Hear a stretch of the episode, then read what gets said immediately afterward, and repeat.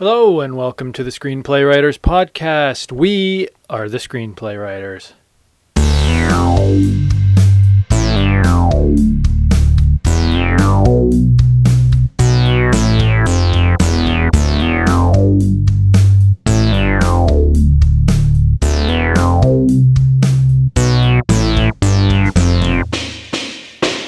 Hello and welcome to episode 7 of the Screenplay Writers Podcast. We are the Screenplay Writers. I am Ryan Abbott. My name is Nathan Hare. And we are screenplay writers, and I am also, uh, this is Ryan speaking, a freelance podcast music producer. So if you need music for your podcast and you like what you hear on this one, which uh, so far a lot of people are saying they do, feel free to drop me a line. We could talk. I can put something together. But today we're going to be talking about screenplays as always, because that's what we do pretty much 25, 20 hours a day, five days a week. Me and Nathan chit chat about screenplays. We write them, we read them, we love them. And that's why we put together this podcast. But first, let's just uh, dive into what we love to talk about. Nathan, have you seen any good movies lately? Um, I have been. I'm about to move, so I've been packing. Oh, okay. So I've been, I've been busy for sure. Yeah. No, Um, I, I get that. Plus, it's spring, summer. You know, Yeah, it's sometimes not really movie hot. season. It's not. No, you don't. I don't really feel like watching a lot of movies right now. Um, but I get it. Where are you moving to? I'm, I'm, It's across I'm- town. Yeah, it actually is all the way across town, which, which kind of sucks. but What's my- your my boxes strategy? My, my boxes strategy is, uh. I used well. I tried to go to a liquor store because I heard that Yeah. they sometimes they have boxes lying around, They usually do. they Pretty they sturdy too. They didn't have any Oh. um, this time around, so I actually had to buy some. You can buy these moving kits, Right. which come with tape, boxes, uh, a sharpie, so Bubble can- wrap. Yeah, bubble wrap. Um, That's a good idea. That's a good idea. I don't have. I honestly don't have much stuff, so it's it's it hasn't been too Not too tricky. the only problem is I have this. My uh, my desk is like made of solid oak. It's very heavy, Ooh. so I'm a little bit worried worried about putting that guy. Well, uh, take it apart, the truck. Yeah, Piece by piece. yeah, I'd love to help, but oh crap! I've got a thing that day. yeah. Remember you told me that. Anyway, today's episode is all about dialogue. And that's just, uh, we've both been looking forward to this episode for a long time. We Yes. planned out our first 55 episodes, and we both circled this one. I Yeah. know it is because In we're our both like- calendars. our calendars, we said, can't wait to talk Yeah. about this one because we're both dialogue guys. Yeah. There in are- some ways, it's like it's almost a meta thing because uh, podcasts. It's almost like just dialogue, improv. That's true. What do you think a podcast is but dialogue? Yeah. Uh, banter, back and forth, and that's what many great movies have um, themselves is excellent dialogue. And let's just say, it's not easy. Yeah, I think it is one of those things that people think it's easy because For some. talking is relatively easy. Some find it hard, some find it easy. Most, I guess if you have some sort of social anxiety, it might be might be tougher. But for the most people, I would say that you know having a holding a conversation is a, is a relatively simple task. it's true. But then inventing a conversation and trying to make it sound natural and That's normal. the hard part. The tough part. For some, and some, some. find it ridiculously easy. you over here. and well, thanks. You know, I didn't want to say it, but I do. Let's just say I really enjoy it. Yeah. Uh, because for me, talking is one of the joys of life. Talking to people, small talk, big talk, important conversations. I like it all. People who know me know that there's nothing I like better than grabbing a coffee, okay, having a chit chat on the phone, even on text. Um, I just like to chat with people. I like to go back and forth. What's new? What's old? You know, talk to me. So dialogue. Me, on the other hand, I Well, I do struggle a little bit more with that sort of thing, but you you struggle in person. I will just say, but on paper, you have one of the best dialogue um, writing approaches that of anyone I've ever met. oh, thank you. Yeah, no, that's and that's why partly why we're talking about it, it. today. Yeah. Yeah. So when you think about dialogue, we both immediately go, you know, Woody Allen. Okay, because Yeah. the guy peppers his movies with talking. Um, it's back and forth. It's almost Aaron Sorkin-y Yeah, it is interesting. how much chit chat there is in his Yeah. movies, Woody Allen, and it's funny. Okay, it's funny. Yeah, people. and that is something where it's like you can make your dialogue funny. It doesn't always have to be just details about what's going on in the movie. Right. With the plot, you can add some stuff in there. It's like, well, was there any real reason to include that? No, But- it's it's funny. Exactly. Yeah. Sometimes keeps- you want to provoke what yeah. I call provoke laughter. Yeah. which is a line that ends on a surprising note that makes people chuckle.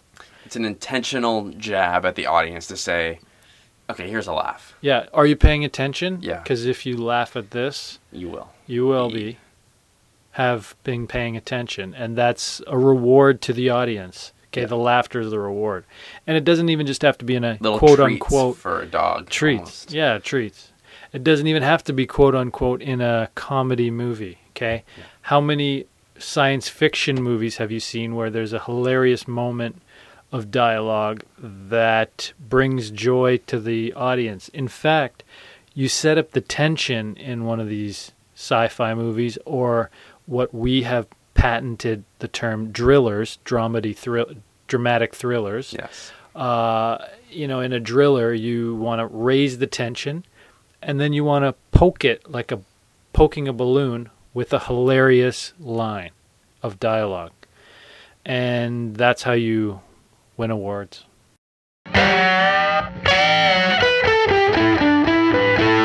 And a lot of these movies too, like Woody Allen, um, it's they're comedies, but they also have some dramatic elements to them as well. They're Yeah, not just pure zany bits in there. goofball stuff. You Poignant. can, yeah, you have some moments of real emotion where you kind of look, you go, what? Feeling, yeah, that I, I felt something there. yeah, you want some emotion, you want to draw that out, and it, in some ways, it can be the opposite of a comedy, where, or sorry, the opposite of a draw, a driller. So in a comedy, you're keeping a low level of emotion, and then you whack them with something real serious, like a car crash, death, Suicide. something like that, heart attack, and Break up. boy, does yeah break up. Boy, does that ever change the tone of the theater. Let me tell you, it does. gasps. The other thing is, if you do want natural dialogue, um, you can actually. A lot of times when we're working or when I'm working, I'll listen in on people's conversations and I'll hear little snippets yeah. of what they're saying. And I think, oh, that'd be good for a dialogue. Oftentimes, too, I'll go to the emergency room and sit there with a laptop and just kind of observe because you get a lot of those true to life conversations happening right in front of your eyes and ears. That's a great idea, which is why I, I always uh, bring around a voice recorder with me. You can use your iPhone, but it's even better to have a smaller one, smaller voice recorder, so that people aren't, you know, put off by the fact that you're holding up an iPhone in their face. Because people don't recognize what a little voice recorder looks like but you record it, bring it home, transcribe it, and just pull out bits and throw them in your movie. No one will notice. I swear I've done it a dozen times. Nathan's probably done it two or three times. I've at least done it as much as you. I've but- done it a dozen, probably a dozen times, dozen and a half. Okay. But dialogue's so important.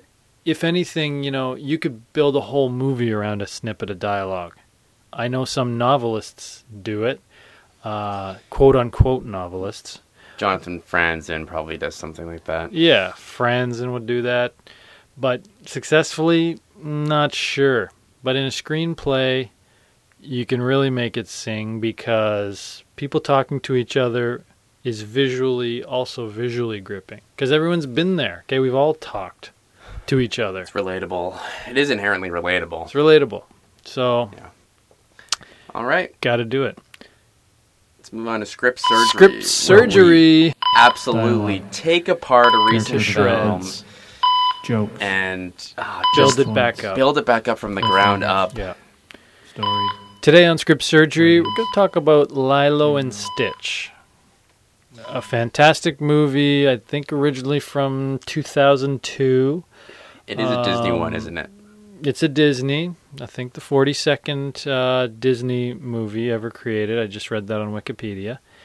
Um, but yeah, so Script Surgery second, with I, this for a second there, I thought you said that it was 40 seconds long. No, And I was going to say, yeah, in today's age of YouTube and Vine. boy, would that be short. yeah. It would be Long though, for a Vine, though. that short. Long for Vine. Lilo and Stitch, though. Um, Nathan, what would you do to this one to improve improve it? I don't know.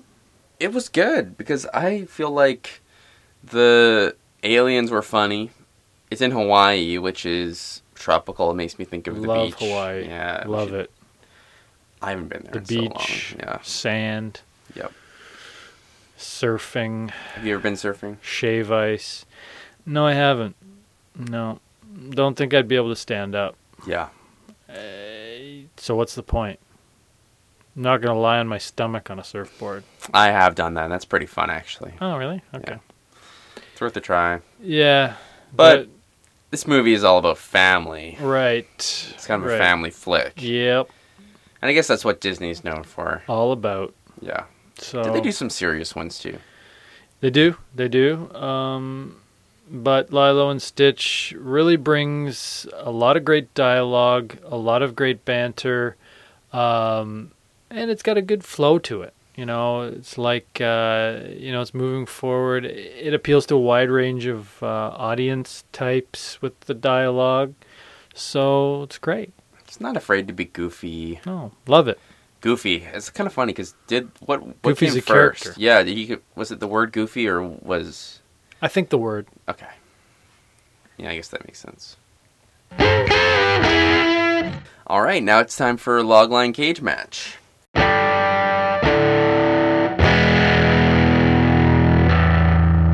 So essentially, with logline cage match, if you're unfamiliar, we're essentially attempting to recreate a pitch meeting with studio execs, and we pitch each other movies, and no holds barred. No we holds gave each barred. other very constructive criticism Yep. to say what should we do with them. So yeah, you got one for me today, Ryan? I sure do, and it's uh, tied nicely into the theme, I think, of dialogue because this one's all about dialogue and talking, and uh, that's really going to propel the movie. So this one is a movie called JFKFC. JFK is found alive, working as the manager of a KFC restaurant in Cincinnati. He has amnesia because of the brain trauma he sustained, and all he can remember is the Colonel's secret recipe. Nothing historic. That's the Yeah. idea. And it's so far, yeah, I've been working on it for a little while. Um, I'm, I've, I've plotted out some of the key plot points reluctantly because I'm not the biggest plot guy. What do you think? I don't, I don't think you even need to plot out the plot. It seems like you have it down pretty pat. And I'm really looking forward to reading this one and in its full glory. yeah. And I think right away I'm like, you're gonna get you're gonna get millions from KFC for doing this idea. They're gonna love it. I was going to tie it in. That's yeah, that absolutely was- perfect. uh, KFC was actually the where I got the idea first. Right. What what's a story you could do around KFC? Looked at the initials and right away I thought JFK. yeah, and it's a good tie, and it's a good right away. You get it. You're like, oh, okay, I see what this is. It's JFK meets KFC. Yeah, it's sort of like uh, it would be like Forrest Gump meets JFK, the Yeah. movies, because because Forrest Gump is a good one. he suffered a, a severe brain injury, as we know. So he would, let's just say, yeah, he would not be able to remember too much. Uh, so his dialogue would be a little bit um, stilted, but he's very, very warm, generous manager. Gives all his employees, you know, time off if they need it for we could use that at you know, Steam Engine. serious events. Oh, could we ever, Debbie? Yeah. Jeez. No, we're just kidding, but it would. We be love nice to- Debbie. It would be nice to get some more shifts off because I feel like I'm working all the time. Yeah, me too. But anyway, JFKFC, uh, it's been a real pleasure to write so far, and mostly the dialogue because you know it's it mostly takes place in a KFC kitchen.